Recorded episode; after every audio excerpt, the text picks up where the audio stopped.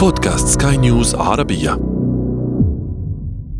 تستمعون إلى بودكاست كان ياما سينما. معكم إيمان جبور. ونتحدث عن سينما القرن العشرين. وكما يقال في قاموس السينما. أكشن كان ياما سينما.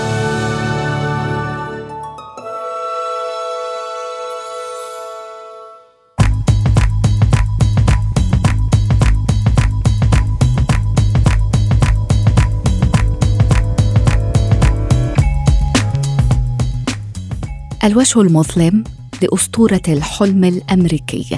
نعم سكارفيس هو حكاية جشع مدمر وجنوح وفساد وتصوير خام لحياة العصابات. لكنه أيضا فيلم ملحمي. اجتمع فيه ثلاثة عباقرة في ذروة إبداعهم. براين دي بالما وأوليفر ستون وآل باتشينو الذي جسد واحدا من أفضل أدواره على الإطلاق.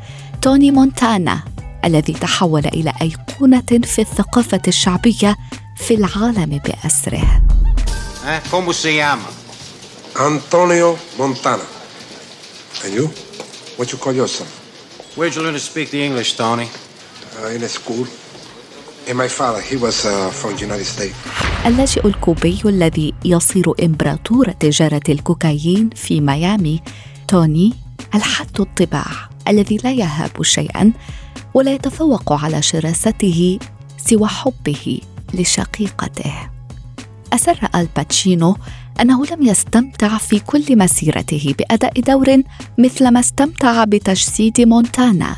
ومن منظورنا كمشاهدين يبدو لنا حقا كيف استمتع تماما في جميع مشاهده حتى إن المرء لا يتخيل توني مونتانا آخر أو كيف كان سكارفيس ليكون بدون الباتشينو الذي أبدع في كل تفاصيل الشخصية وكان مقنعا حتى في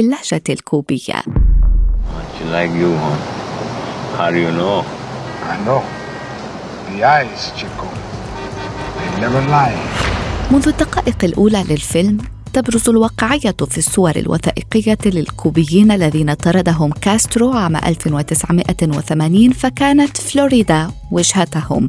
في عدسة دي بالما التي تتفحص توني مونتانا المحاصر في مكتب الهجرة في صور بانورامية طويلة تراقب بصبر وعين ماكرة الكائنات الجشعة في سطور أوليفر ستون الذي لم يتردد في الغوص في العالم السفلي الكوبي في ميامي فعاشر لأسابيع تجار المخدرات رغم الخطر الذي كان يتهدده في حال أخذ الأمر على أنه مهمة شرطي متخف لكن ما أراده في الواقع هو أن يجعل السيناريو واقعيا وتوثيقيا إلى أبعد حد This country, you gotta make the money first.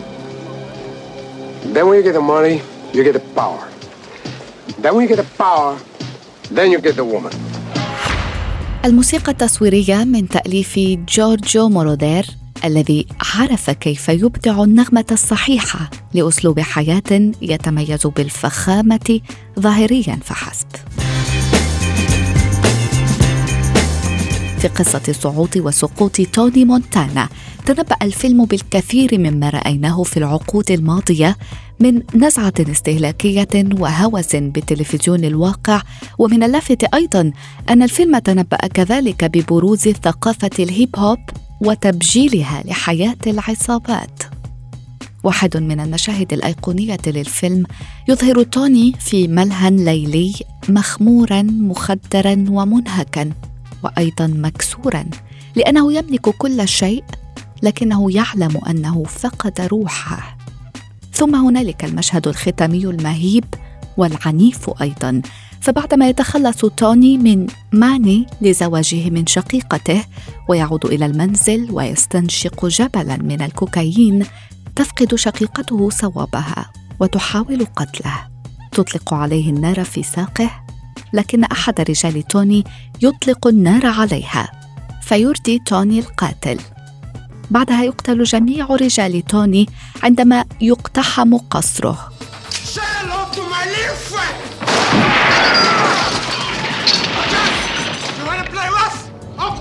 وصولا إلى تلك النهاية التراجيدية عندما يصاب توني ويسقط في حوض الماء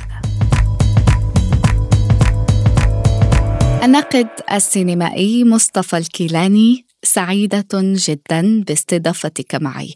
منذ الدقائق الأولى لفيلم سكارفيس ندرك أننا لسنا أمام فيلم عادي. تلك الدقائق الأولى على الشاشة إيذان بلقاء ثلاثة عباقرة في ذروة إبداعهم الباتشينو وأوليفر ستون وبراين دي بالما كتب وقيل الكثير عنهم لكننا بدورنا. سنتحدث عنهم اليوم مصطفى الكيلاني. الثلاثي يعني قدم فيلما إلى الآن يعتبر واحدا من أهم أفلام السينما الأمريكية. فيلم آه، اتعمل منه نسخ كتير قوي منهم طبعا النسخة المصرية آه، الامبراطور اللي عمل نفس شخصية الباتشينو الفنان أحمد زكي. فيلم هو بيحكي عن أحد المجرمين الكوبيين الذي يتحول إلى أهم مجرم في فلوريدا الامريكيه مجرم دخل كوبا ضمن مجموعة من اللاجئين اللي خرجوا من حكم الشيوعية في أثناء حكم فيديل كاسترو كانوا حوالي 125 ألف هارب.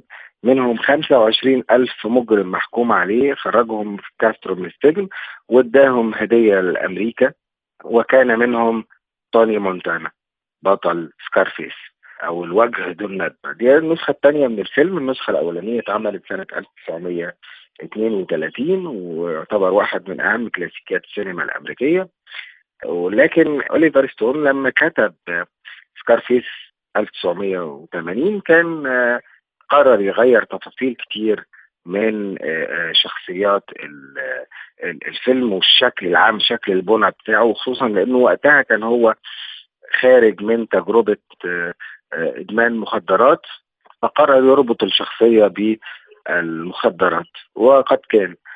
الباتشينو هو ذلك الممثل الذي يستطيع أن يقدم كل شخصية بإيقاع وأداء وروح وشكل مختلف تماما عن الشخصية اللي قدمها في الفيلم قبل لذلك سيظل الباتشينو هو أيقونة التمثيل في العالم يعني.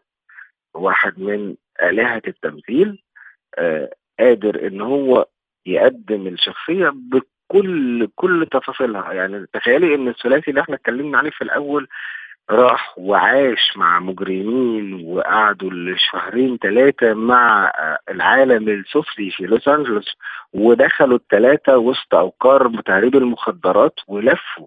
فقدر هو هو عين الباتشينو قدرت تلقط كل اللي بيحصل. هو ممثل زي الإسفنجة. بيمتص كل التفاصيل وبيخرجها قدامنا أمام الكاميرا بيعيش الشخصية هو بتلبسه الشخصية وخلاص الموضوع بيتغير قدامنا. ما بيبقاش الباتشينو بيبقى توني مونتانا. في توني مونتانا لا هو هو بيقدم لنا الشخصية اللي بنكرهها بشكل عجيب جدا وبنحبها برضه في نفس الوقت. الناقد السينمائي مصطفى الكيلاني شكرا جزيلا لك. مستمعينا الكرام إلى العدد المقبل.